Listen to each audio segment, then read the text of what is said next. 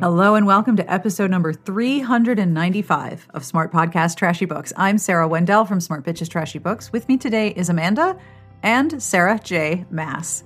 Her new book, House of Earth and Blood, the first in the Crescent City series, is out this week and it is a much anticipated release. This is her first adult fantasy title. We are going to talk about pretty much everything and we have questions from our Patreon community as well. I think they were probably as excited about this interview as we were. And I cannot tell you what a wonderful time we had talking with Sarah. This is so much fun. So much fun, in fact, that I think Amanda also needs to change her name to Sarah because that would make it more fun for Garlic Knitter to do the transcript, right? I want to say thank you to Emily Fisher, publicist at Bloomsbury, for coordinating all the pre interview details. And thanks to our Patreon community for not only making the transcript possible, but for also submitting questions, particularly to Molly, Olivia, Danielle, Agnes, Taryn, and Stephanie. Your questions were wonderful. And even if I didn't include all of them, it was truly wonderful to help develop this episode with you. If you would like to join our Patreon community, have a look at patreon.com slash smartbitches. Monthly pledges begin at a dollar, and you get to hear about upcoming interviews with super cool people, like the one we have today. And, you know, I don't want to delay getting started. This interview is long and wonderful and so much fun, and I am so excited for you to hear it. So let's do this podcast thing on with Amanda and me talking with Sarah J. Maas.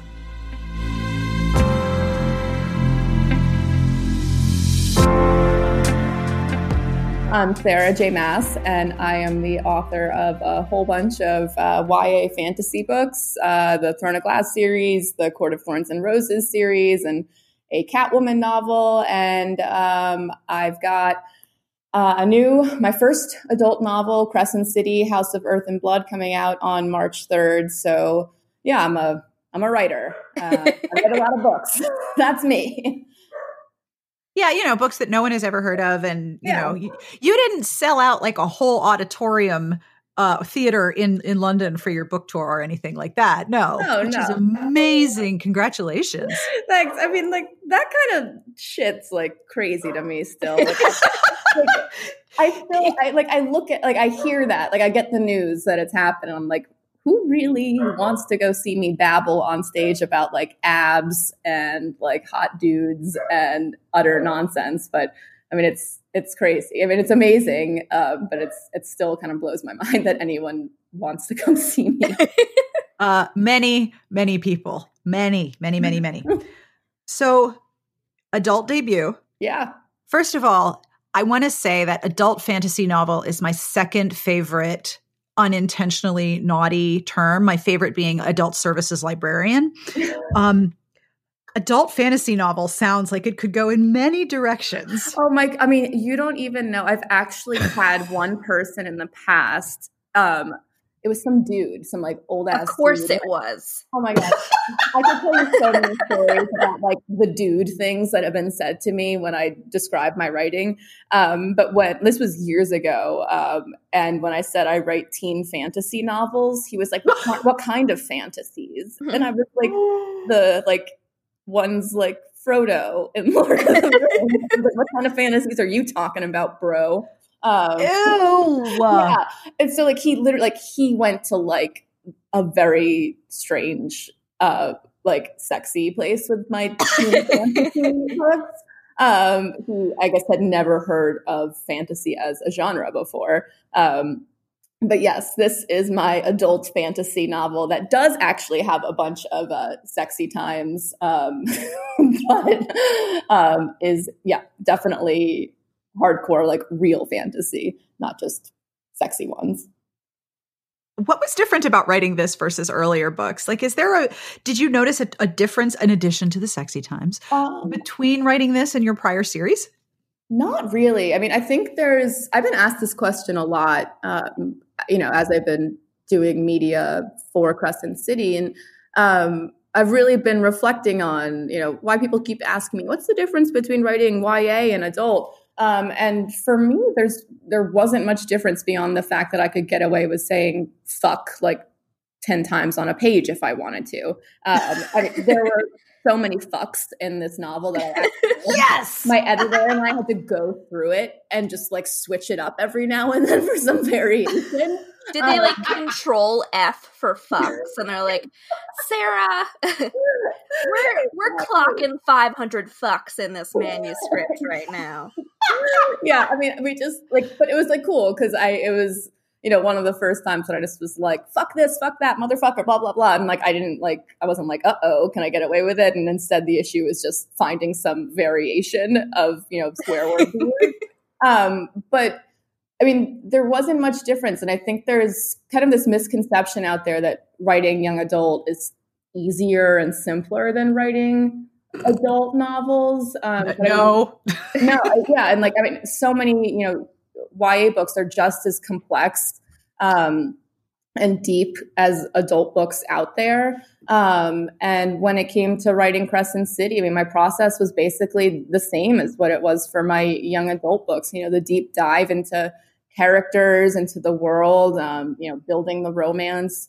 Um, so, I mean, I, I, guess it sounds a little like silly, but like really, like the only thing that um, was different was you know the cursing and then I mean, my my Court of Thorns and Roses books have are, are definitely for an older audience. Uh, I mean, I originally sold those as new adult, um, but they new adult didn't really become like a thing in a like a section of Barnes and Noble. So um, my publisher was the one who made the decision to shelve it in YA. Um, but the content in A Court of Thorns and Roses is very graphic. I mean, I when the second book in the Court of Thorns and Roses series came out, I mean, there's a like three day sex marathon in that book. well played, by the way. Sounds like my President's Day weekend. well, I actually so my family like oh god god, god bless them my family you know reads my books like my parents my grandma they all read my books um I mean, my dad and I have this understanding that, like, you know, he just skips over those pages. but so when the second Court of Thorns and Roses book was about to come out, um, I called my grandma and I was like, Grandma, I'm going to send you one of my copies, um, but I just want you to know that there is some very explicit sexual material in this book. And my grandma was like, Well, that sounds right up my alley. Please tell me the page numbers. Oh my God. I was like, My whole life is a lie. Like, who, who are you? Like, who is this woman who like like loves raunchy romance? Um, yeah, so I mean, those books had like, you know, a lot of sexy times content. Um, so I mean, even the content in Crescent City, I think, is on you know, it's on the same level as what's in the Court of Thorns and Roses book um, even some of the later Throne of Glass books. So, I mean, that wasn't much of a shift for me.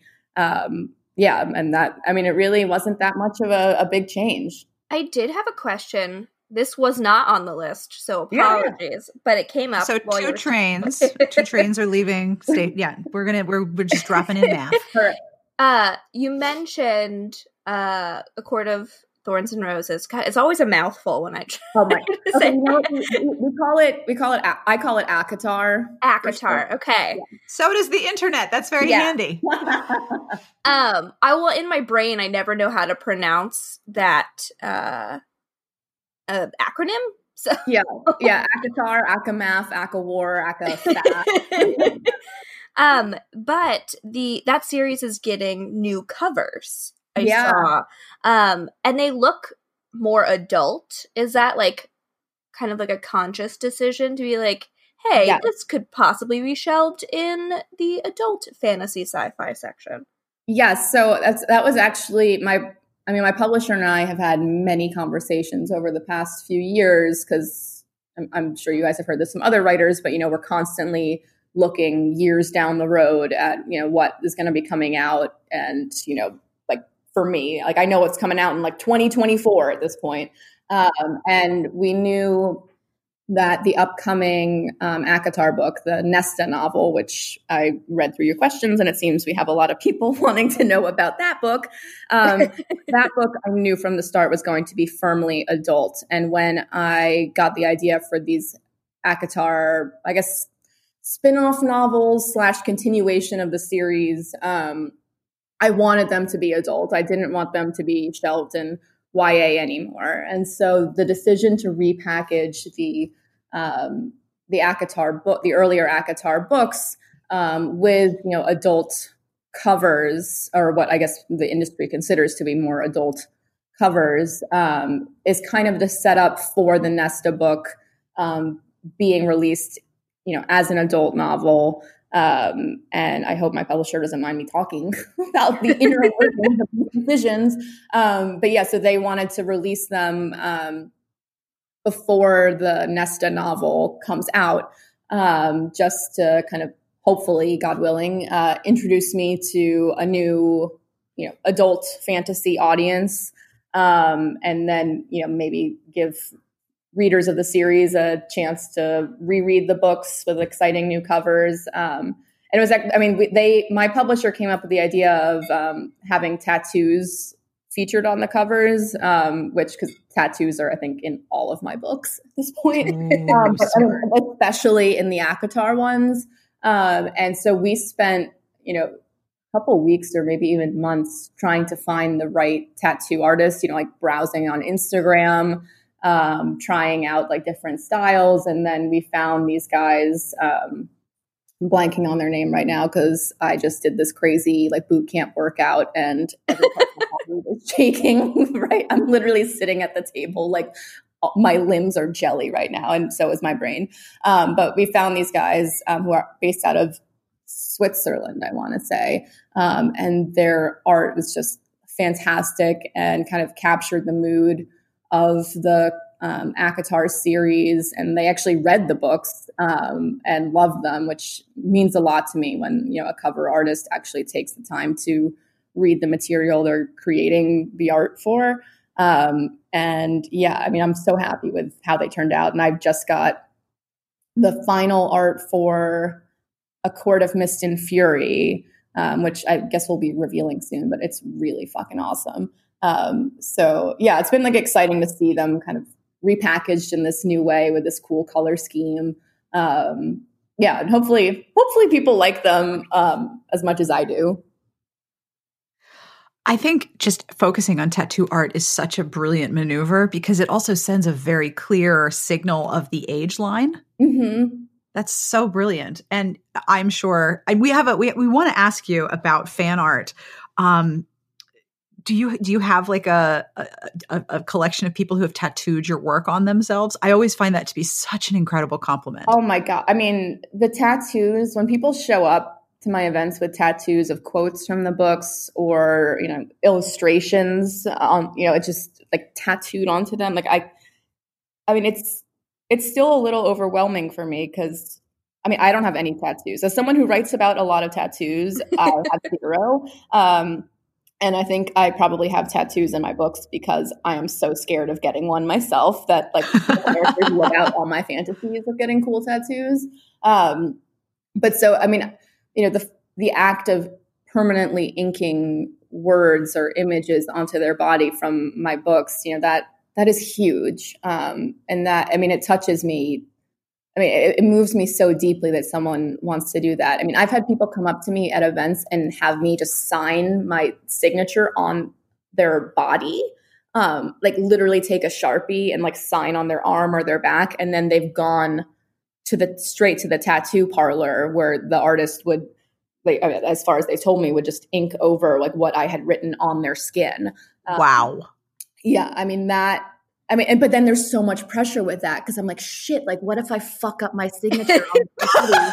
and and then like sometimes like their skin's a little sweaty, um, and so, like the sharpie like will like like it's not like a smooth, easy surface to write on, like you know, oh, like, no. like like sweaty human skin, and so I'm just like in like my hands are already shaking from the pressure and then the surface isn't ideal um and so it just it is so stressful for me but also like so freaking cool that like someone wants my like shitty ass signature on their body. Um, but yeah i mean it is and then i mean the fan art i mean you're seeing seeing anyone i mean anyone take the time to be creative with my books and you know express their enjoyment and love of the books through their own creativity. I mean that that's amazing to me. I mean I I mean I, I like now that I have a baby, I'm barely online these days just because I'm either working or with my son. Um, but I mean, I get sent fan art periodically just from like awesome friends of mine or um, readers that I've come to know quite well who've just been like, "Hey, check this out!" And I mean, it blows my mind. Like it, it blows my mind, especially when someone captures a character so perfectly, like just how I saw them in my head. That I'm like, it's it's it's like it's yeah. I don't I don't have the words to describe how how cool that part of the job is for me. I I cannot imagine, especially because it's.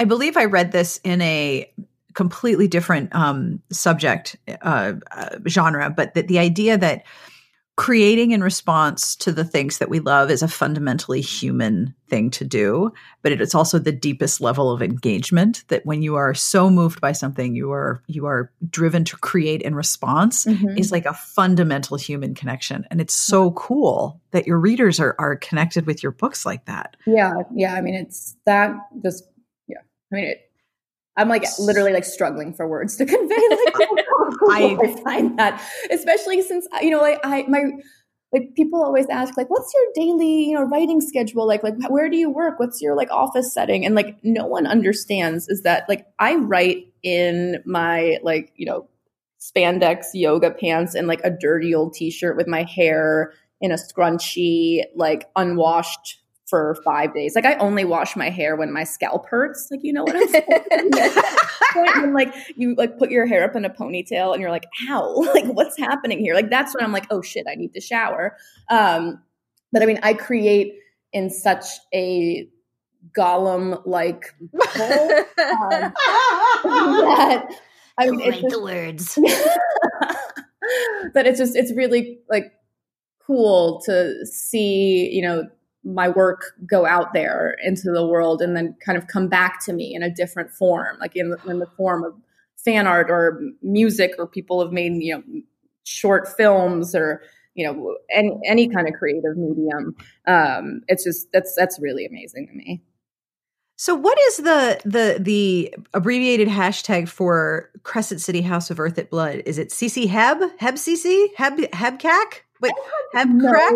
I have no, I, I have not gotten to the point of thinking. crack. I mean, I, I've been manually like typing out like hashtag Crescent City, hashtag House of Earth and Blood, and it is getting really fucking old at this point.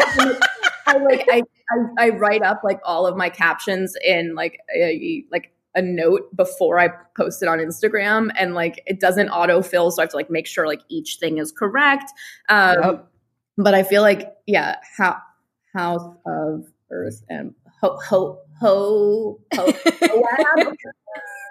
hoab. I don't know. This is so, a very difficult decision. So what was what led you into the CC Hoab world? what was your point of entry for this for this story? I want to ask you about it. I have so many questions from our Patreon community yeah. about ACOTAR, Anesta, and Nesta. And in fact, one of my questions for you was, what is your most common question from readers? And I think I already know the answer to that oh, one. Yeah. I mean, nowadays it's just Nesta this, Nesta that, Cassian this, Cassian that, um, which is awesome. Um, but yeah, so with Crescent City, um, I mean, I got this idea years and years ago. Um, and I mean, I was a big fan and writing, you know, epic high fantasy at the time. But one of the things I probably read the most um, is paranormal romance, urban fantasy. Like I love them, and I, you know, massive fan of J.R. Ward, Nalini Singh, Karen Marie Moning. Like, I mean, I could go on and on. And like, I mean, those authors are my idols. And I mean, when I would read their books, I just was like, damn, like I wish I could write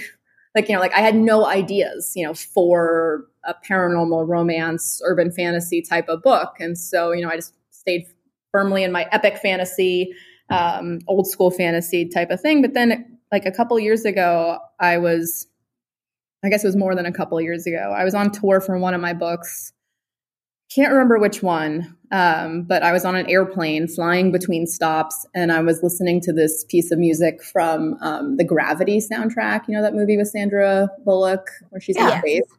It's one of my favorite movies ever. By the way, I have never sobbed so hard in a movie as I did at the end of Gravity, uh, like literally to the point where the seat was shaking, like my entire row was shaking with me because I was like physically convulsing with sobs. Um, but that's a whole long story about like, you know, how it moved me and whatever. Um, but I was listening to this piece of music from the soundtrack on this plane.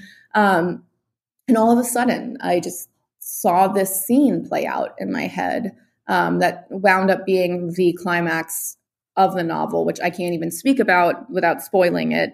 Um, and I had no idea who these characters were, what this world was, but I saw this moment play out, like like a movie in my head, and I. In the middle of the airplane, began crying. And in case it isn't clear already, I cry a lot. I'm a very I cry all the fucking time. Um, I just get very moved by things. Um, but I, yeah, I heard this piece of music and I saw this scene like pop into my head um, with these two characters at this pivotal moment, and um, I couldn't get it out of my head. I, I, I listened like for that entire flight. It was probably like an hour flight between cities. I listened to that piece of music over and over and over and over again. Um, just focusing on that moment. And each time I listened to that piece of music and went through that moment again, um, you know, I zoomed out a little more on the characters, on the world, on what was happening. I began asking myself, who are these people? Like, why are they in this like situation? What is this situation? Um, and I think by the time I got off that plane, um, I had the kernel for Crescent City, and I realized, oh shit, like this is my paranormal romance, urban fantasy slash modern fantasy novel that you know I've always wanted to write. Um, that combines so many of the things I love and find to be sexy. You know, angels and vampires and fae, um, and then in this urban setting. Um, and I daydreamed about it for years. Um, you know, slowly building these characters in my head. And then um, I began writing it in secret for years, um, kind of between um, deadlines for books or if I had a little bit of extra creative energy at the end of a day of working on either Throne of Glass or ACOTAR. Um, you know, I would just pound out a couple thousand words of it. Um, and I didn't tell anyone really that I was working on it. And, um, you know, after a couple years, I had probably around 250 pages, very rough pages. Um, but I knew that this was a story I, I had to tell. And um, as the Throne of Glass series was, you know, wrapping up and we were looking ahead, again, publishing likes to plan things years and years and years in advance. Oh, um, oh, yes. You know, they wanted to know what did I want to write next? And this was the story. This was the story that was close to my heart in a lot of ways. Um, and so I, you know, I think I sold it to my publisher with a one page synopsis and my Pinterest board for it. Uh, my, I'm not even joking. Wow. I am not even joking. Um, my I have not, I have like not used Pinterest in years, but like the like initially, like very early on, like it was just so like I had a Pinterest board for it as a way to kind of like, you know, get inspiration and um, have some idea, like, you know, keep track of some ideas. Um, and so I sent my publisher like the one page synopsis because the the shit that I'd written at that point was not like ready for human eyes at all. Um, well, maybe my dog's eyes, but not human eyes. Um, but so I sent them like the one page synopsis, and then I was like, in case like you just need like a sense of the vibe of what I am going to write, like here is my Pinterest board. Um, and yeah, and so we sold it to them, and then I actually had to write the damn thing. Um, and yeah, I mean, what I wrote initially has now been edited and you know rewritten a million times over. But um, I find I think I final like the the final version of the book is what you know. Thank God, like popped into my head originally, like what I wanted to capture originally. Um, yeah, so it's kind of been this like years long journey, wow. like, secret project that became a real project, um, and is now like what like a couple days away from being out in the world um, as a, a real book, which is freaking crazy. Speaking of final versions, I do some work at a an independent bookstore, and we received uh, copies yesterday. So I was able to take a look at the the finished book because I just have an arc of it, and it is stupidly gorgeous. like, oh my god, yeah. I am obs- I am obsessed with this book. I um I know that like a lot most authors don't get control over their covers, you know, how the book looks, but I'm fortunate enough to work with an amazing publisher who um, includes me in the process and wants my involvement in the cover process. And so, I mean, we like basically, you know, God, this process must have started two years ago. Um, my husband and I found the artist for the cover um, by browsing my like old ass Pinterest board for Crescent City. Um, and we, yeah, we sent the like the link to the artist whose work uh, Carlos. I'm gonna butcher his last name. I'm just gonna call him Carlos because I don't want to sound stupid. Um, but he, like, his work was, I mean, the vibe of it and like what he draw, like you know, like lots of like angels and demons type of stuff was exactly like it was almost like he reached into my mind without knowing it um and like that was the vibe i wanted. So my publisher reached out to him and um, contacted him and he read i think a partial version of the manuscript that um, was still pretty rough um, but he created um, the cover based the cover art based off of that. And I mean, I was so blown away by it. Um, his, I mean, his original art for the cover was so beautiful um, that when Bloomsbury, my publisher, decided they were gonna, it would look more striking if they did a red wash on it. Um, like I thought it would be kind of sad to lose that beautiful original art. Um, so we made the decision to have the original art be the end papers inside. So you've got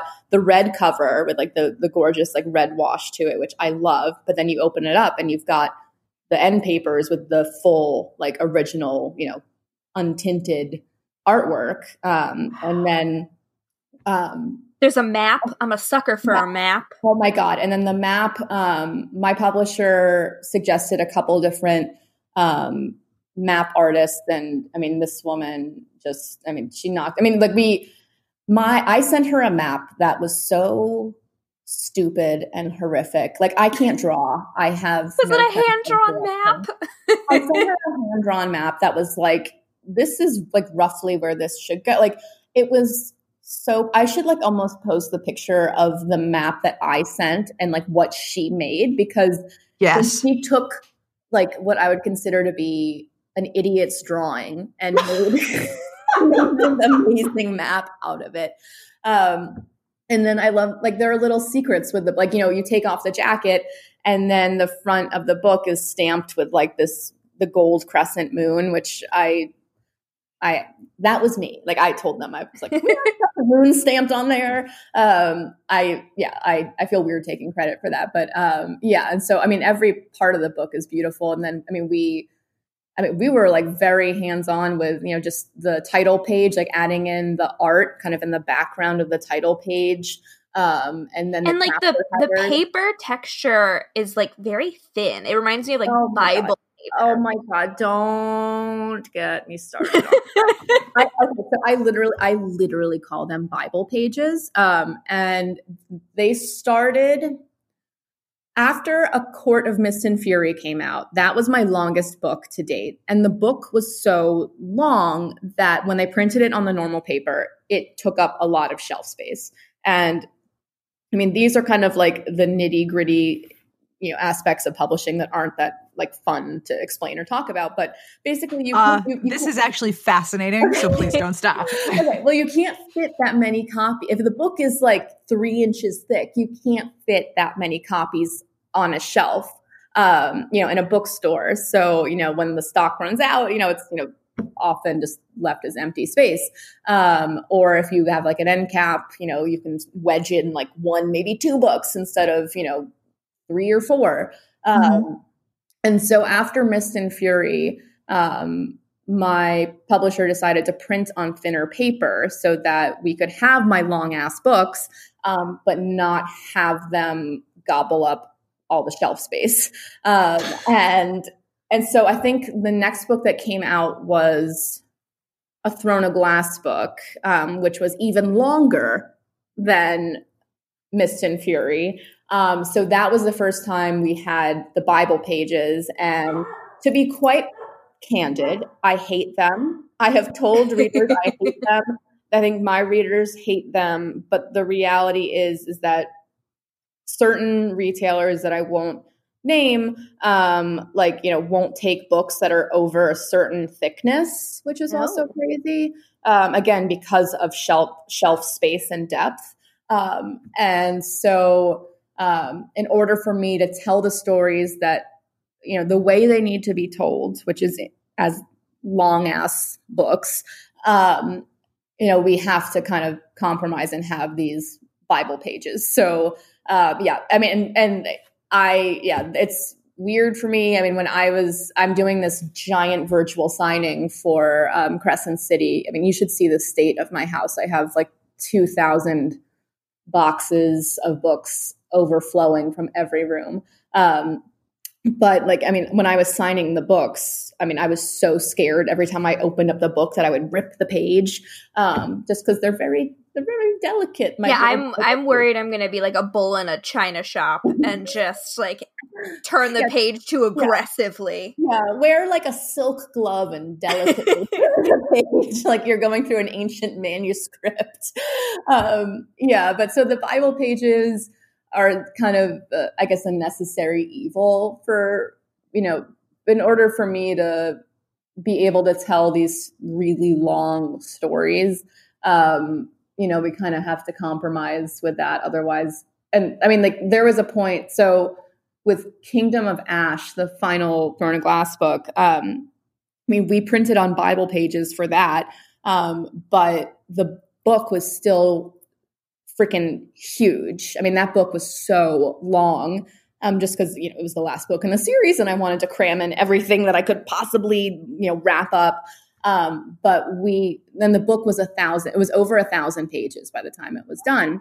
And about three days before it was supposed to go to the printer, I get this email from my editor, um, or former editor um, now, but um, saying the book is too long. Um, it has to be under a thousand pages because the glue that we purchased to bind the book can't hold anything over a thousand pages. And if it's longer than that, pages will literally fall out of the book once it's printed. Holy crap. This was with three days, and I had everything I wanted in the book. Um, you know, like it was done. It was, I was proud of it. It was perfect in my eyes. Um, and I was like, I don't fucking know what to do. You're like, like what if I just took out all the commas? Yeah. I mean, we don't so, need punctuation. I mean, I, I was like frantically going through stuff to try and find little like things to cut. Like if there was if there was a chapter where there was kind of a dangling, you know, three lines on like one page and the rest of it was empty, like trying to find three lines on like throughout the chapter where we could maybe bump that, you know, like to save pages. But in the end, my publisher wound up I think like tweaking the margins or maybe bumping up the chapter headings a little bit so that wow. dangling like they worked some magic so it clocked in at I think 996 pages. That's that like college term paper magic right there. Yeah. Like change the font. We're gonna oh my god, well so i actually do that shit with my manuscripts. They're so long um, that i make the margins like wider so that the page count is lower even though the word count is still the same but it makes me feel better. Like when i send in the book to my editor and it's like you know 800 pages instead of a thousand pages um, just because i like you know made like just widened widened the page a little bit more um, yeah i still i still do that even though it ultimately has no effect. I mean, um, it, I mean, the books are based on you know word like the word the, the, Microsoft Word document that I'm writing, and you know doesn't impact the once they lay it out, lay out the book, and it's you know printed format. It's all about the word count. Um, so yeah, but these are the glamorous things I've learned over the years working as a writer. So it sounds like the the second book in the Crescent series will Crescent City series will be like Comic Sans eight point. I just took a, a, sip of my tea and almost spat it out Sorry. all over, all over my brand new MacBook Pro. it's Sorry, it's been christened, is what just happened. Yeah, yeah it's been baptized. We're talking about Bible paper so I am told by the cover copy, by my copy, by many pieces of material about this book that there is searing romance. Okay, first of all, heck yes, searing romance. what is what kind of romance are we looking at here? Because as you know, we're a we're a romance site. We have a romance readership. Yes. yes. Uh, we we need to talk about that part. Yeah, and then I have a buttload of questions about Nesta and Cassian Okay, again. okay. With the searing, all of the searing. Searing details is what we're Oh looking for here. All right, this is my favorite subject. Um, yeah, I mean, you We guys like you so much. Please come and be on the show every week. I love that. Um, I mean, I literally like all I read. If I have time to read these days, which is not that often, thanks to a baby, but I mean, it's always romance, whether it's paranormal, contemporary, historical romance. Like that is what I read. That is what I love to read. Um, Yes. but we could discuss all that in another podcast at another time. Authors I'm Yes, when you're with. not on book tour. Um, yeah, but so it, the romance in Crescent City is what I would call like slow burn, but also hate to friends to more. Um, where Yes, Hunt hello, Bryce, thank you. like- Hunt and Bryce, um, you know, the, the two main characters, like literally hate each other and curse at each other. And I mean, Bryce, um, my main character, she hates, you know, the alpha male type. She calls them alpha holes. Um, and Hunt is sort of an alpha hole in some ways, but also surprises her in a lot of ways and challenges her ideas of, you know, you know whether a man, you know, a man being assertive, a, ma- a male being assertive because he's not a human man. Um, he's an angel, um, a very sexy angel assassin. Um, but you know, whether you know him giving his opinion counts as you know him being an alpha hole. Um, so they have this very like I don't know. They're at each other's throats for a good section of the book, but both of them are pretty alone um, when they they meet each other. Um, Bryce because like most of her friends were murdered, um, and then Hunt because he's this assassin with a pretty brutal past, um, and he doesn't want friends. Um, and the two of them become each other's person. You know, like to quote from Grey's Anatomy, um, like you know, Hunt and Bryce become this dynamic duo together. Um, and I mean, the sexual tension is there from the start, um, but you know, it definitely goes from hate to friends helping each other heal from their pasts um, to you know, hot, sexy times um, that will continue definitely. The arc of the sexy times will continue to greater levels in book two.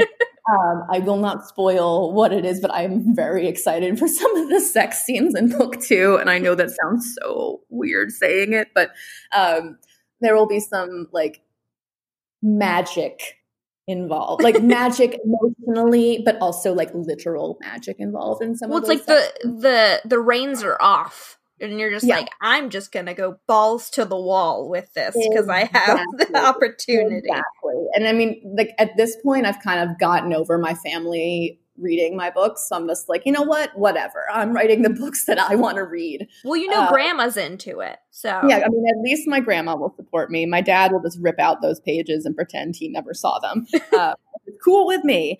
Um, but yeah, so I mean, the romance and the, and the romance was one of the reasons why I wanted to write this book in the first place because I, I wanted it to be that slow burn, hate to friends to you know more than that. Um, like one of my favorite books ever is um, Alice Clayton's Wallbanger. Have you guys ever read Ooh, this that's a good one. I love her Oh, Hudson Valley call. series. Yes. Okay. Yeah. I. I. Okay. And like that's one of my favorite like hate to friends. Like I love how they become like like buddies um to like you know sexual partners.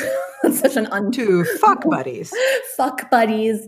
Um and then Sally Thorne's The Hating Game. Have you guys read that one? Oh yes. I I've read that book like five times. I love that book. Um, that's another one of my favorite, like you know, hate to friends to more. Um, and then I mean, Elle Kennedy's. God, she's got a Briar U. Was there a doggy? Do I hear a little doggy? in the back? That's Zeb. He supports all of your book choices. He's very supportive of all of your favorites. He thinks you have excellent taste and cannot contain himself. Oh my god. Um, well, yeah, Elle Kennedy writes like I mean she writes she's written a ton of romance books. Um, and then she's got this like hockey series, like college hockey series. Um, I'm trying to remember the first, the, all the names are like blurring in my head. Don't worry, um, we'll pull, we'll we'll list them all. No worries. Oh my god. Um, what's the first one called? It's driving me crazy. Is it the, the deal? The deal. The deal is the first one. Um, where that is also like hate to friends to like more. Um, and I, I like that's like one of my favorite like tropes, I guess. Uh, like aside from the marriage of convenience thing, which like I also love. Um, but yeah, so yeah, the romance in Crescent City was one of my like the things that I just mean, I didn't like plan it ahead of time, like, I'm going to do this kind of romance. It was just, I had these two characters, and when I put them in a room together, like, that was the kind of romance that unfolded. Um, and it was really, really fun to write. You have so much taste in line with Amanda. I feel like you guys need to just recommend books to each other. Yes. Like you, your tastes line up perfectly. That's great. So I have questions from our Patreon community. When I announced that I was doing this interview, I had this like response of, "Oh my gosh, I'm so excited!" Oh and I'll just read some of the questions um, because they all have a very similar similar theme. And I love that one of my questions, like I mentioned, was, "Well, what are the things that your readers ask you most?" I mm. know the answer now. Yeah. I am aware of the answer here. So Molly wanted to say that she loves ACOTAR. Oh, thanks. She Molly. wanted to know. She wanted to know how many books are going to focus on Nesta. And Olivia wanted to wanted me to ask um, about Nesta and Cassian because it is her favorite ship, and if it was hard to write about Nesta given the reactions to the character. Nesta's new book is. I guess I'll focus on like Nesta first, and then talk about the future plans for the series. But so Nesta, as of right now, I've I sent in draft one what like back in early January, and I have my edits on it, but I'm about to go on tour, so edits are taking a break. Um, but Nesta right now is just one book, um, and my plan for these ACOTAR, you know, the the continuing ACOTAR series was to have it shift to romance parent, like one couple, like per book.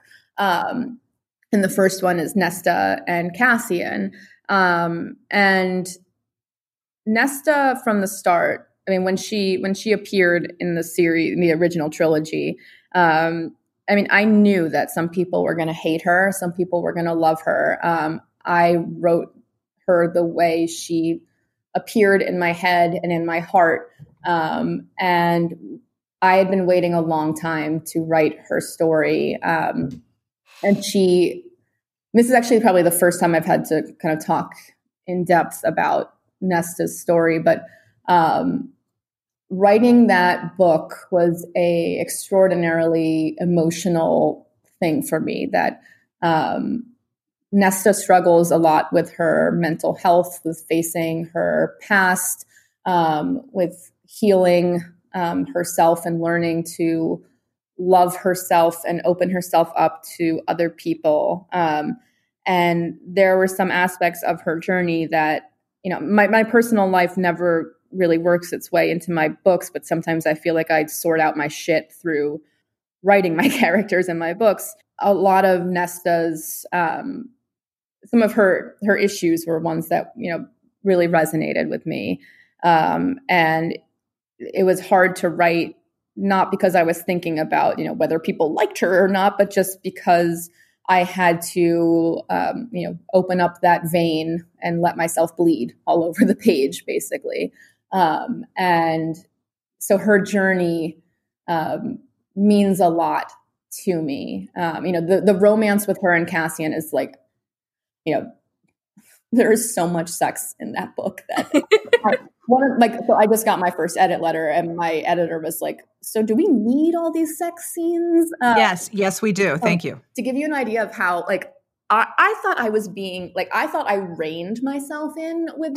no, I'm not even joking because there was a threesome scene in this book that I wrote that was so fucking hot. But then I like I cut it because I was like, no, this is like too much. Like my editor, who like you know is totally sex positive for books, like like I knew I was like she will like keel over dead if she reads this. um, so I I refrained from including the like raunchy threesome scene. You uh, should still include it as some I, kind of like pre-order bonus. Oh my god, I don't even know if I can release that into the world because it is like as filthy sex scene as I have ever written. Filthy in the best possible way, but oh my god. Um yeah, but if our votes count for anything, we both say yes, definitely. yes. Listen, absolutely yes. We had a a good review for a book with an alien hero who has mandibles. So I think this is nothing. You should bring it out.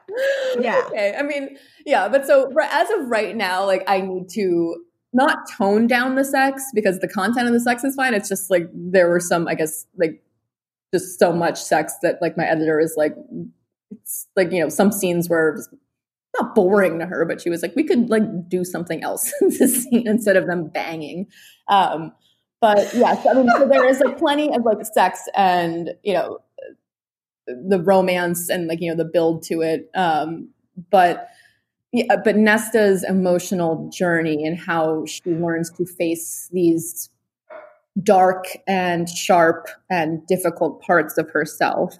Um, you know that is something that it just it really moved me and was hard for me to write. I mean, I've I mean, I've not really talked about this publicly at all, but um, I mean, like I in the past this this year I started going to therapy for the first time in my life. Um, and I mean, I am now a big believer in therapy and medication. I mean, I struggle with you know severe anxiety and um, some depressive symptoms as a result of the anxiety. Um, and I found it, I don't know, not strange, but just the timing of it seemed almost fated that I was writing about a character going through all of this. And I'd planned Nesta's journey well before I was going on this journey myself. Um, but I found it, you know, really, it, it helped me in a lot of ways. And I found it, you know, like, I don't know, the fate of the universe or something was playing into it where um, you know Nesta was going on this journey um, at the same time I was you know finally going on this journey for myself.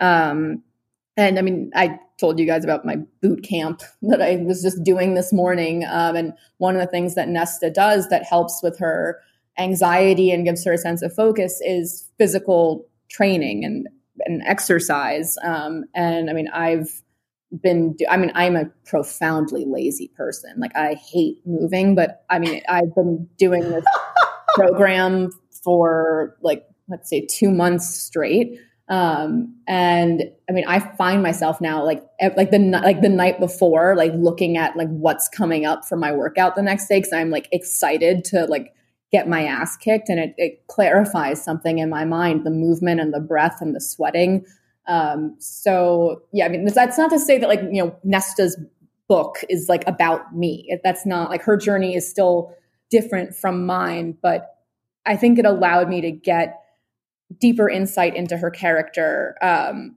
to also be going on a slightly similar journey at the same time um, that she's going through it. Um, so this book, you know, Crescent City was really close to my heart in a lot of ways because Bryce has a, a slightly similar situation.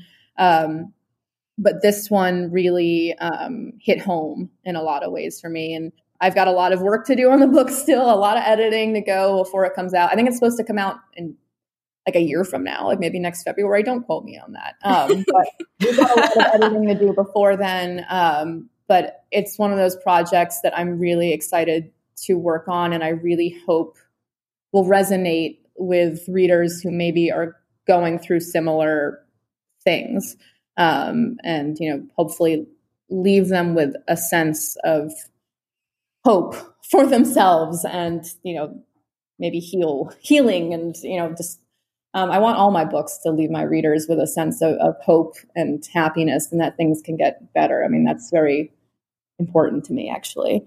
Um, well, as someone who goes to therapy every week and has an appointment at two today welcome. Nice. Welcome to the therapy fold oh man, I love it so much. And it's like I just told my therapist, probably weird to say this on a podcast, but I was like, I like, really look forward to therapy once a week.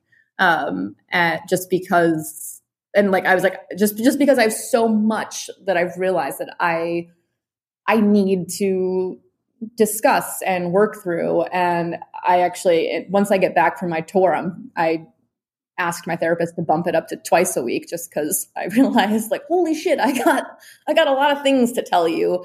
Um, and a lot of things that I need help figuring out. I, I had never done therapy until this past, what, November. Um, and it's been a gradual life changing thing, um, along with, you know, medication. Um, but I mean, I'm, it's a long road, but it's one that I'm so happy I finally started on.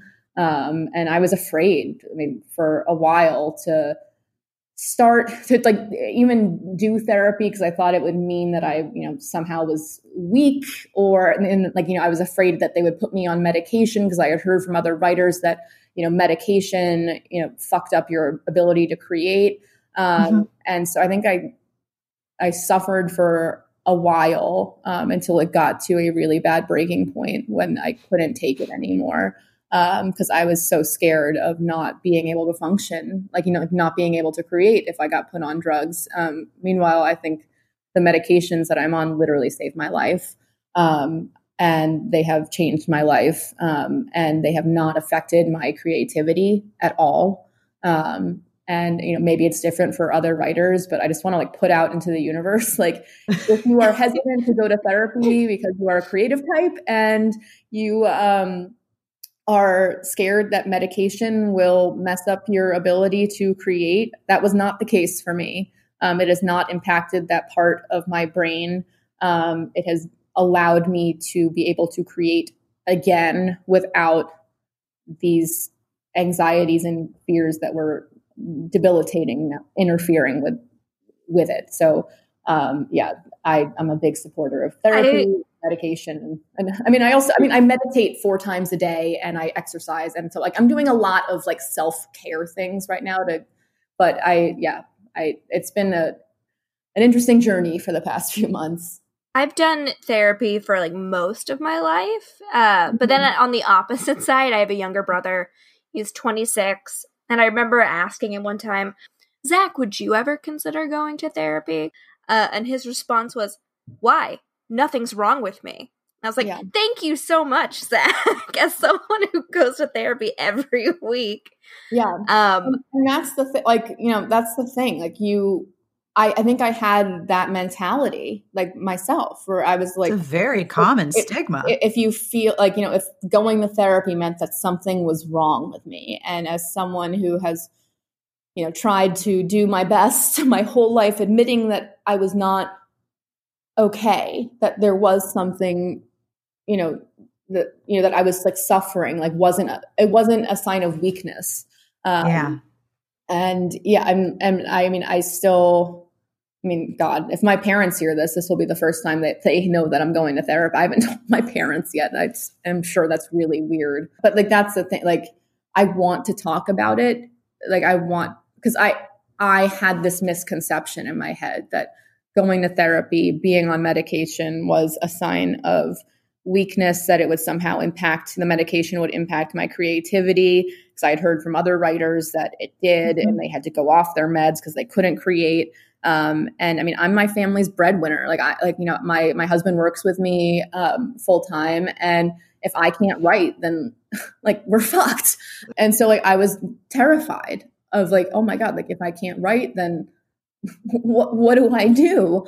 Um, but that wasn't the case for me. And so even if it's it's like strange for me and i'm sure i using the right terminology like i've never spoken about like this shit that goes on inside my head and what i've been doing to help myself but um i feel like i i want to speak about it just for anyone who you know was like me or you know maybe like your brother like who just you know a sign like you know nothing's wrong with me i'm fine um well, and he's he's an attractive white dude who's never needed glasses or braces or oh, anything in his life.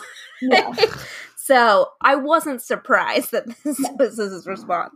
Yeah. And it's really hard to explain the feeling of oh, thank God I have therapy this week. I know where to put this feeling. Exactly. I have someone to talk to. The feeling of I know what to do with this feeling and I know who I can get help with it from. I know who I can go to for help. That is the greatest feeling. And it's really hard to communicate that to someone who isn't aware that that's a thing that you can do. Yeah. No, and I I had no idea until I started going just what like how how powerful it would be. I mean, I tell my I tell my husband everything. I mean, like we are like oversharers in our yeah. our family, but yep. I feel like he know like he knows what he know, he knows about the the struggles and episodes that I've had in the past. But I mean, he's not a trained medical professional, and this past fall, it, it got to a point where um, like I basically had a two week running panic attack that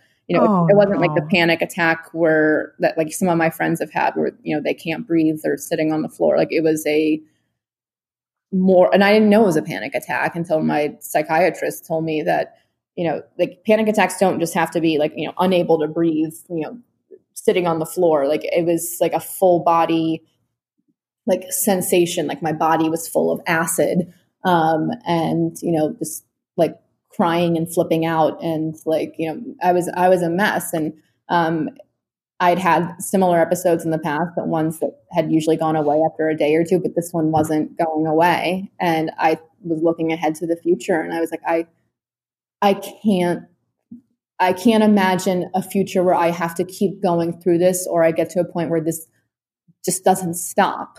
Um, and i that was the point where you know i've got this my son now and I, you know, I decided to go to therapy partially for him to, you know, mm-hmm. get better for him, but also for myself. Um, so, cause I was just, I was suffering and, but it took me a long time to realize that I was suffering. Um, and, but then the act of being able to go into someone and explain what I was going through and actually have someone explain to me what I was going through. Like I, ne- if you had asked me beforehand, like if I had anxiety and depression, I would have said no, absolutely not. Um, but as I've been working with my therapist, I mean, she's explained to like, you know, she has explained like, yeah, you do have those things. Um, and, you know, like, and giving me ways to, to manage them and face them and understand, you know, what is unique in my brain and, you know, heart that causes these things. Um, so, I mean, it's an ongoing journey, but it's one that I am so grateful that I finally started going on. I am so glad that you did. I mean, you've never met me, but I am so very, very glad that you did because it is not worth the agony of thinking, all right, I just have to think my way out of this. Yeah. Yeah. I could just think myself into feeling better. No, yeah. you, you, can't solve the problem with the same brain that's creating the problem. Exactly. I mean, that's what I did for years. That is what I did for years until I couldn't do it anymore. I was like, I can think and rationalize and calm myself down. And then I, I stopped being able to do it. Um, yep. Yeah. I have an additional question comment from someone on my Patreon that came in after I sent you the uh, sent you the questions, okay. and I wanted to share this with you because I know that you probably are very well aware that what you do makes a difference. Um, but I also think that it's incredibly important and powerful to share that you can get help for things that are scary and in your mind, and that it, it won't make it worse, it will make it better. Mm-hmm. Stephanie says, um, I would love for Sarah to know that her series has helped me realize that I was in a toxic relationship and it was the first fantasy I've loved as dearly as Harry Potter. So good on you.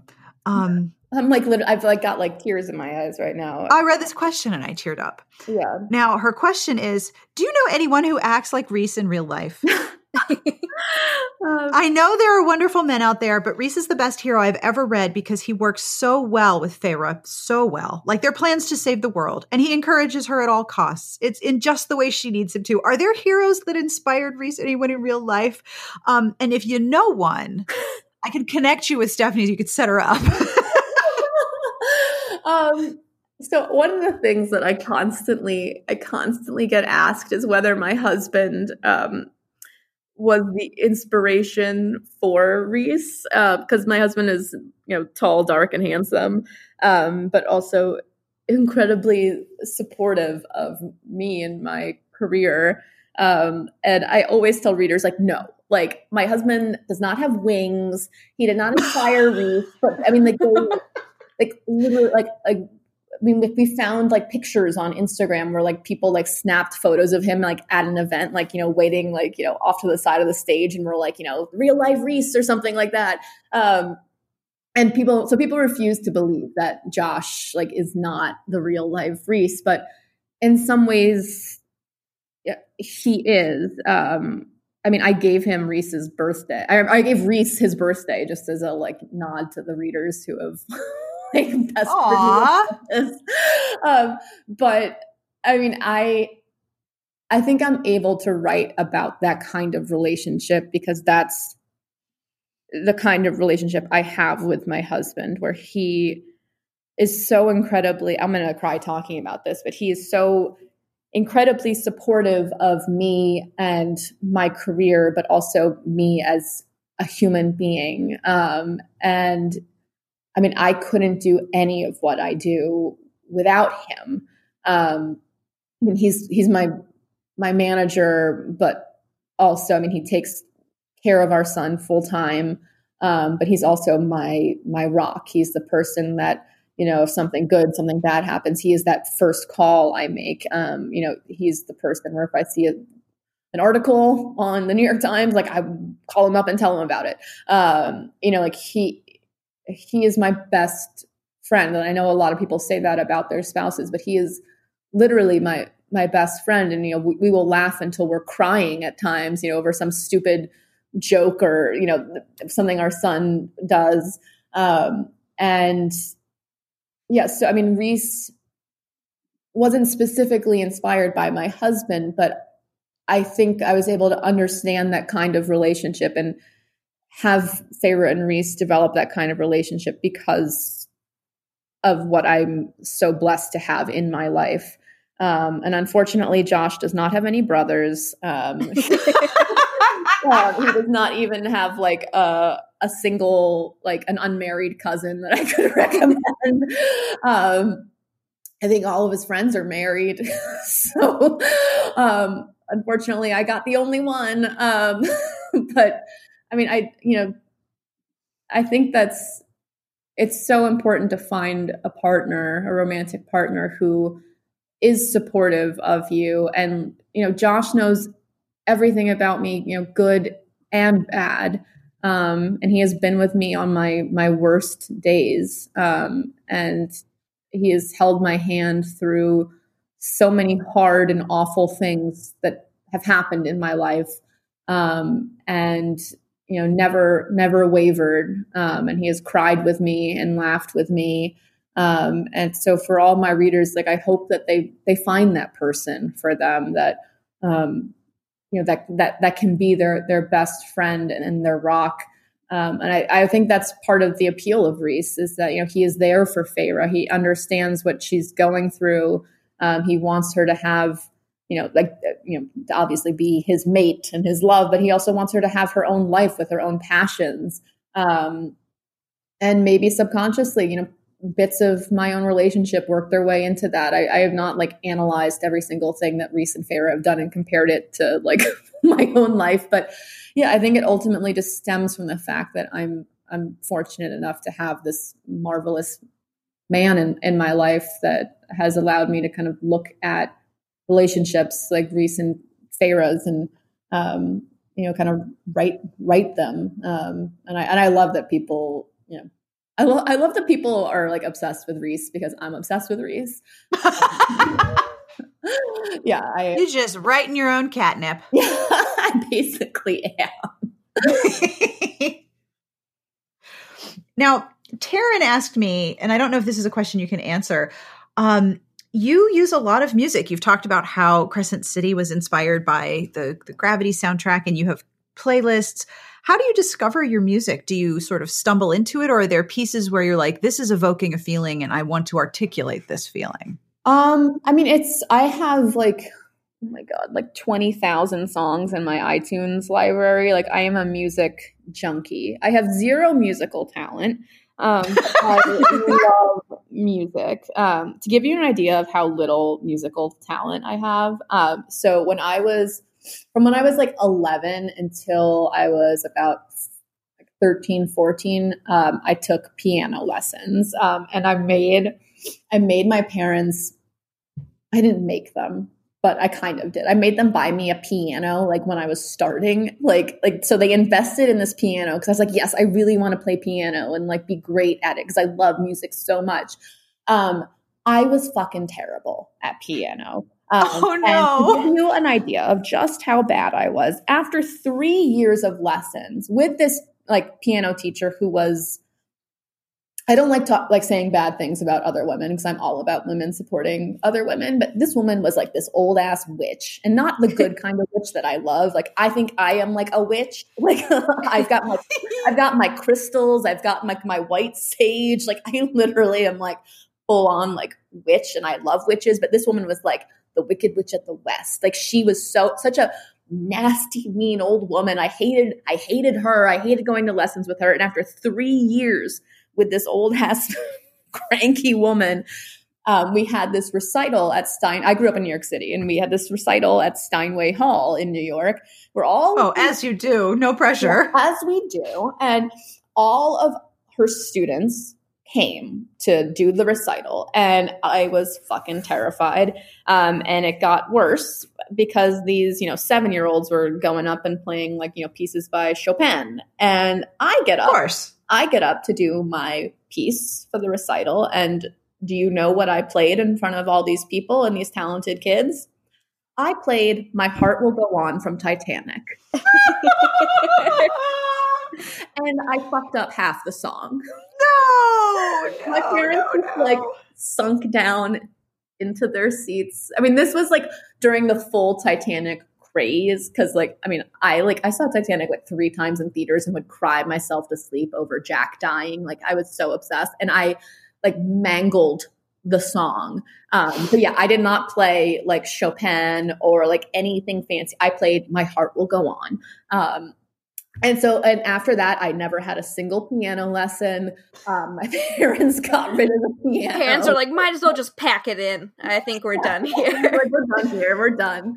Um, yeah. So, despite that, um, I love music. I love classical music. I love, you know, like literally every kind of music. I mean, there's always music playing in my house when I'm working out. Um, and the stuff that I usually listen to when I'm writing is mostly movie scores um, that I usually from movies that I have, you know, watched, but also just from some composers that I know I I love, and I'll you know listen to a soundtrack.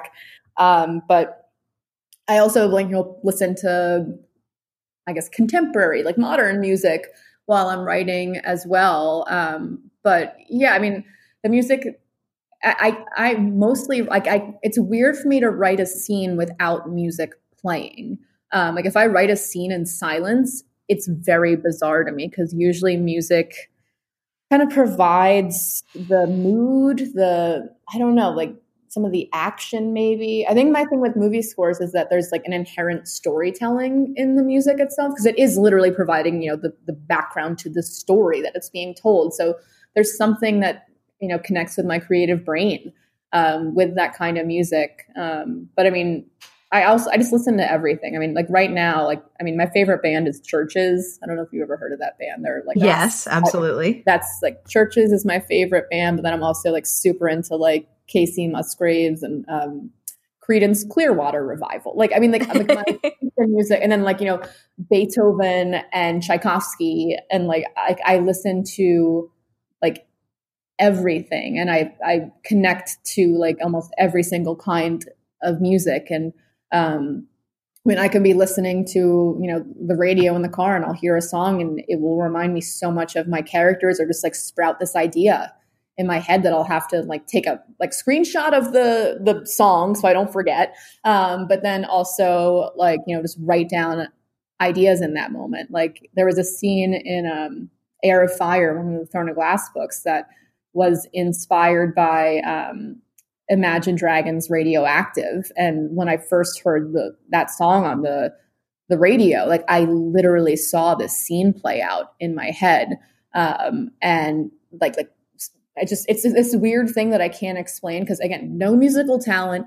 I can't sing. I literally can't do anything like with music, but something about it just clicks with whatever brain chemistry is going on with the ideas and um, creates these stories in my head.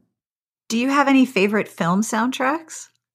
Um, oh man, there are a lot. Um, I'm a big fan of the Jaws soundtrack, which Yeah. Oh, good one. like, people have like this weird like they think it's just that like dun dun dun Yeah. but the music, the score itself is actually brilliant. And I mean, I am such a fucking nerd. Like, I mean, I could tell you how the Jaws soundtrack was inspired by Stravinsky's Rite of Spring, um, and like the certain notes like that, and like Bambi like the Bambi soundtrack, like also like Rite of Spring, like you know, like like they're like a lot of the movie soundtracks, like you can hear the influence of like classical composers in those that have built these iconic, um, like iconic scores. I mean, in, if you watch Bambi, like the the music that plays when the hunters, like when man comes, is like so similar to like you know some of the like jaw like J- with Jaws, like later on, like it's like that like similar like kind of two note like pacing thing.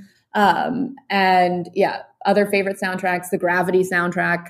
The like I also love the Signs soundtrack, like from like the M Night Shyamalan film. Oh, that Uh, movie fucked me up. I love that movie. If that movie is on TV, I always watch it. Um, like that is one like I love like disaster movies. Like I have watched San Andreas like 15 times and it's a terrible like I love The Rock. I love it. Like I love The Rock, but that is a bad fucking movie.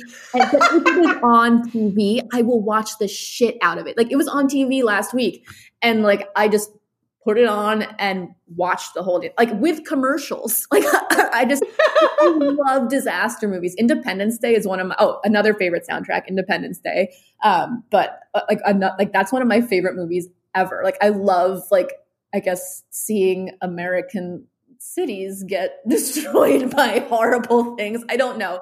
I just I, I love that was a joke to any readers. I really don't want that to ever happen to anybody. Um, but I don't know. I love disaster films. Um, and I mean, Twister was on the other night, and like that, like, I, I I've seen that movie like twenty five. Like I, Twister, I think is actually a fantastic movie. I. Sarah, I wrote I wrote a college paper about Twister. oh my, could we be friends forever? Yes.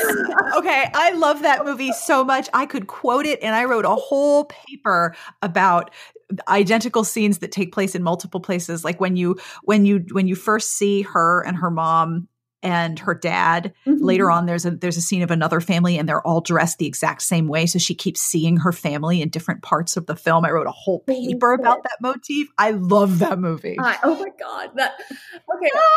I like while we were doing this crazy virtual signing, we had like you know the TV on to pass the time, and I put on Twister because it, it was you know I, I needed to watch it, and my father in law was like, I was like, Have you ever seen this movie? And he was like, No, like I. and I was like, "Really?" Cal.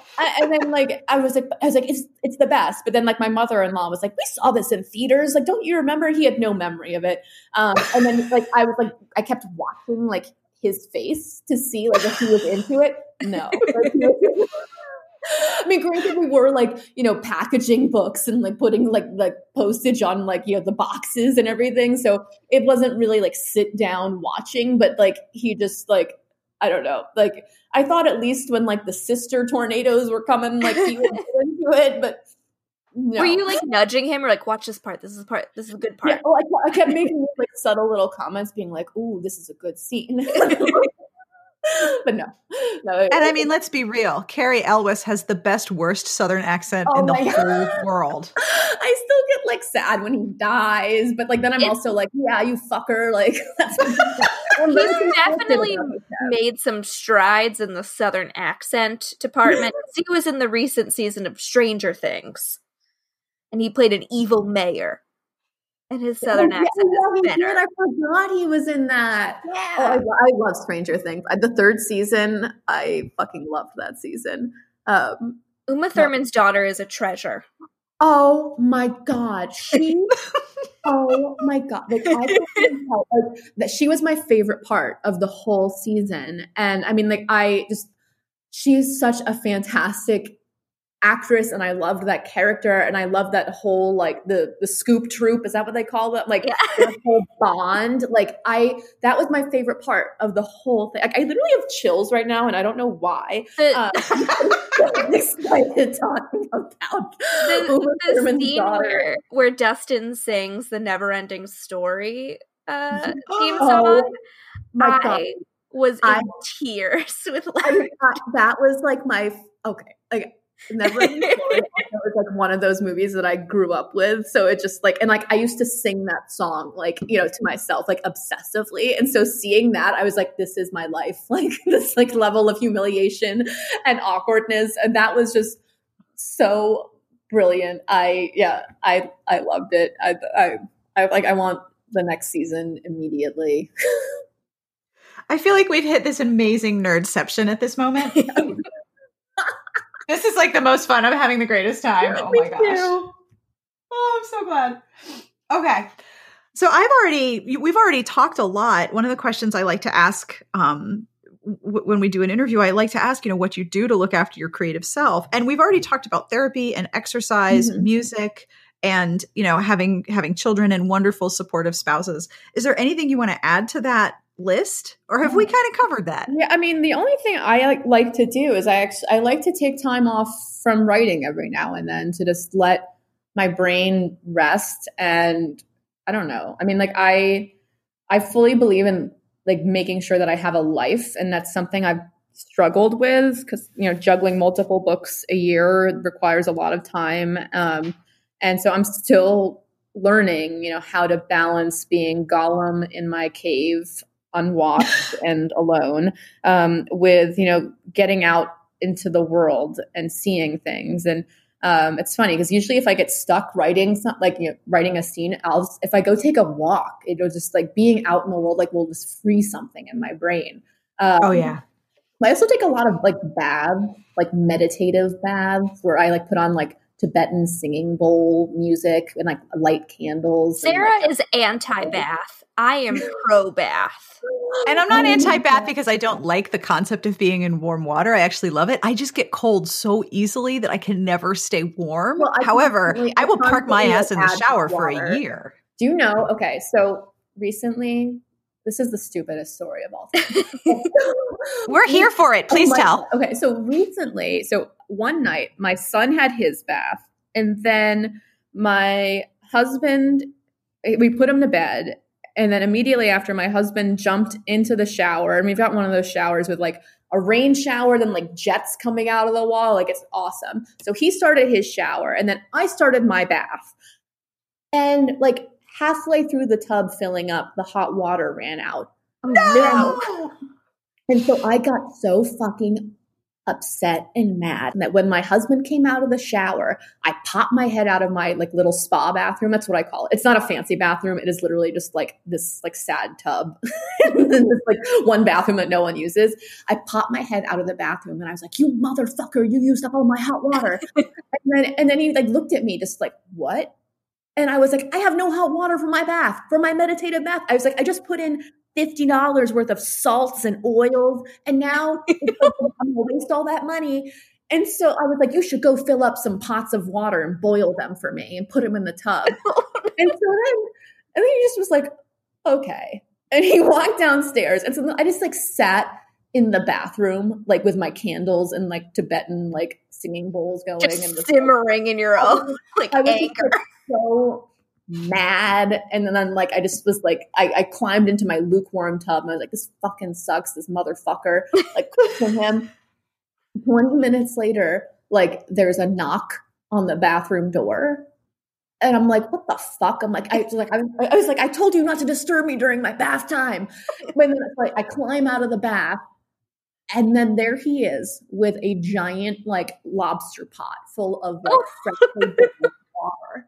And he oh. went and did it for me. And I was like, I am such a fucking piece of shit. Like, I was, I was joking. I was like, I was joking about boiling water for me. I was like, oh my God. Like, he literally boiled it in our kitchen and then like carried it all the way upstairs. Um, and so then like he like dumped it into the tub and then like it was enough hot water. And by that point, the hot, like more hot water had actually filled up in the house. So I was able to have my hot bath. And then when I came downstairs, he already had a second pot boiling for me. I was just like, oh my God, like I am such like a You're like, I'm a garbage person. I was like, I am a piece of shit. I was like, I'm the worst fucking person of all time. Um, but like he knows how much I love my baths. So like, and I guess he felt guilt. Like, I don't know. Like, I'm a monster. Like, monster when it comes to my baths. Yeah. So that is my bath story. I immediately regret telling that story because it makes me look like a awful person. And my husband is obviously a saint for putting up with me. Um, but I take my baths like very serious, like maybe a little too seriously.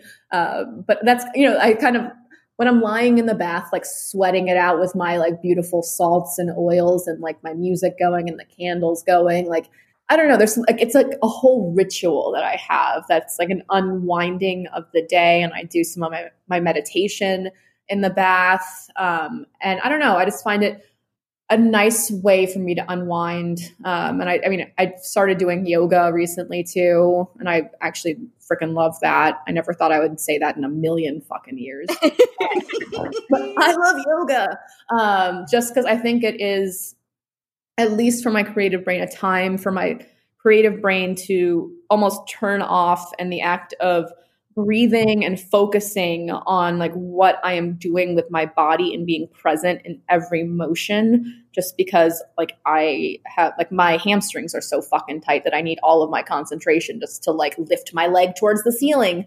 Um you know, like that is good for me. Um, to see, I I love yoga. I can conk out in child's pose. Like I will fall right asleep. Like head to the mat, I'm out. But like during other poses, it's like be present but like my mind wanders. It's like, yeah, do they have condoms for micro penises? Like it's just like this weird brain spiral of like things I'm gonna Google when I get out of here. Like, oh well, that's I usually like I usually have to like check my email like five times before I begin like yoga or exercise just to make sure like I'm not like missing anything. And then like once once I start, like I just I forget. And that's and that's the thing. Like that's what I found that I find like very addictive and I love is the being able to forget about everything else. But then my, my mind does wander. Not to condoms for micro.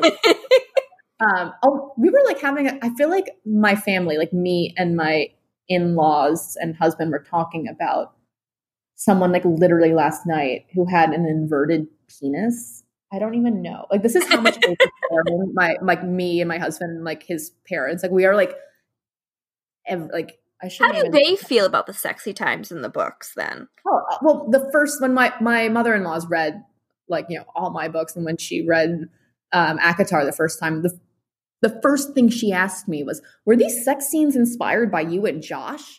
no. My god, we're talking about your son, first of all. And no, like, no, I'm not like banging him and taking notes on like, you know, positions. Um, I mean, Hang on, honey. Let me grab a pen. yeah, I, but like I just so she. I mean, yeah, she's she's cool with that. Oh. Thankfully, she has not asked me that question since then. Um, but oh. yeah, that was like, but that that was like my first book with an actual like sex, like on the page sex scene in it. So I guess like people a lot of my family had a lot of questions for me. Did you have like a like a press conference for your family? Yeah thanksgiving i got up and made a speech. Game on. I always ask this question. All right. What books that you've enjoyed do you want to tell people about? Give us all your romance recs. Tell us all the books. Oh man Okay, books that I would recommend to anyone. Um, I mean, if you like YA, I read this book called Serpent and Dove by Shelby Mahurin. Ooh, that's a good one. Yeah, where that's like a like a hate to love romance and like really cool world building. Like it's about like witches and like the elite witch hunters who are sworn to kill them, and like a, a witch in hiding gets married to one of these witch hunters. So it's like a marriage of convenience type plot. Um, and he has no idea that she's a witch. Um, and that like if if she's found out, like he has to kill her. Um, and so they like, you know, slowly fall in love, like two enemies slowly fall in love. Um, and the, I just like, I got that, an arc of that book and I, you know, it arrived on my doorstep and I meant just to skim the first, you know, paragraph, like as I opened the package and then, you know, jump ahead and it's one in the morning and I haven't put the book down. Um, Oops. It was, I loved that book. I mean, I love anything by Nalini Singh, like her Guild Hunter series, um, her so good books. Um, she has a new, like a new thriller, Madness of Sunshine. That's like, she's so fucking talented. Um, I, I like, I want everyone to read all of Nalini Singh's books, like, because I think, I mean, her world building, brilliant. Um, I mean, please tell JR- me you've read Ilona Andrews. Uh yes, the magic. I've read the Magic Bites, the Kate Daniels. You need to read the Hidden Legacy series. It's like yeah. magical houses set in urban fantasy Houston. Oh my god. Okay. Yes. Yes. I am here for that. I will add that to the list. Um, who else? I mean, Karen Marie Moning's Fever series is one of my favorite series um, ever. Mac, the main character's evolution from this southern, you know, party girl esque person to this badass warrior um, is probably my favorite like character arc of all time. I just recently reread um, uh, the Wallflowers series by um, Lisa. Do you have a favorite? Um, I don't know. Maybe the is it the Devil? Devil, Devil in Winter Devil in Winter. like the standout favorite. Yeah, I mean that that prop. I mean that yeah that one I think is my favorite. Um, that was like when I like when I wanted when I decided to reread them, it was because I wanted to get to that book again. Uh, but I love all of them. I mean, I I devoured the series so fast the first time that I think I missed a lot of the female empowerment elements of it. Um, and then when I read it the second time, I was like, man, like this is just like brilliant. And I I just re- I moved into a new house. Um, in the past two years. But again, Gollum writing in my cave, I never like go out. So I, I just recently met two of my neighbors who are also um, moms and they love to read. And so I was, we went out for drinks and I was like gushing to them about the Wallflowers books. And I just got like a text from one of them being like, I'm already on book three. Um, yes. Yeah. So, well done. Yeah, so I'm like excited to like spread the word about, cause like she had never read historical romance. She's read his like historical books, but like never mm-hmm. historical romance. And I was like, oh, honey, like, welcome to this amazing, amazing world. Um, yeah. And what else did I read recently? Oh, I read a book. I mean, this wasn't like recent. This just shows you like how little reading I've done lately. Um, Evie Drake starts over. Is that Evie Drake? Yes, Drake starts over. I actually I loved that book. I lo- I love that. There's something like very cozy about that book, which I can't. Yes, I like. I love those books where it's like I don't know. I just feel like cozy reading it, and like you can curl up in bed and read it, and like I don't know. I I, I actually want to read that book again just because I loved it so much.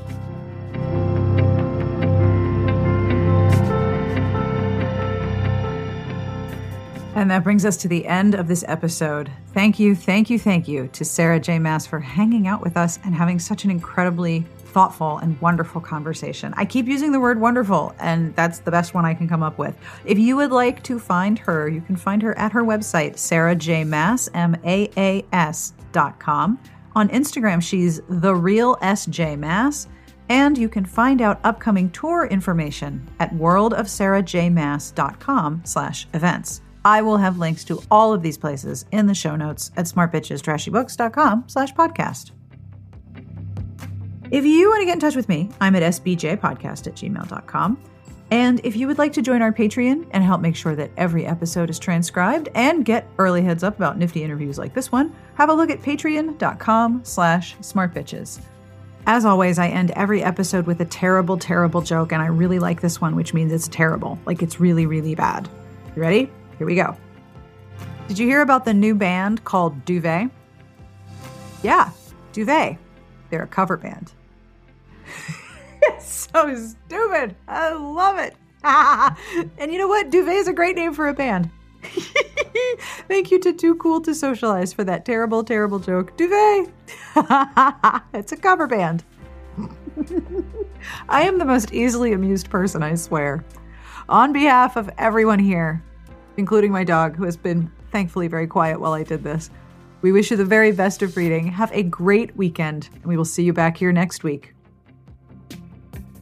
Smart Podcast Trashy Books is part of the Frolic Podcast Network. You can find more outstanding podcasts to listen to at frolic.media slash podcasts.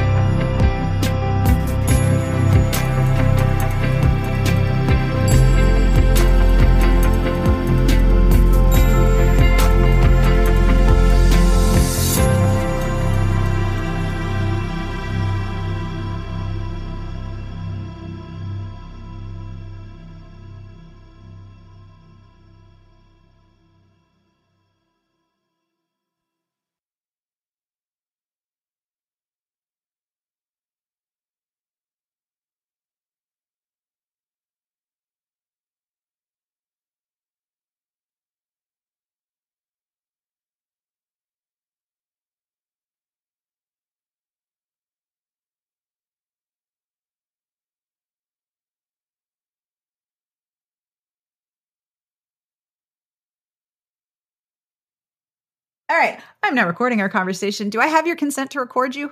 Yes, you do. Yeah. Thank you. Hey, Amanda, I can record you, Yeah. right? Yes, you can. I, I figured you were fine with it because we've done this before. Okay.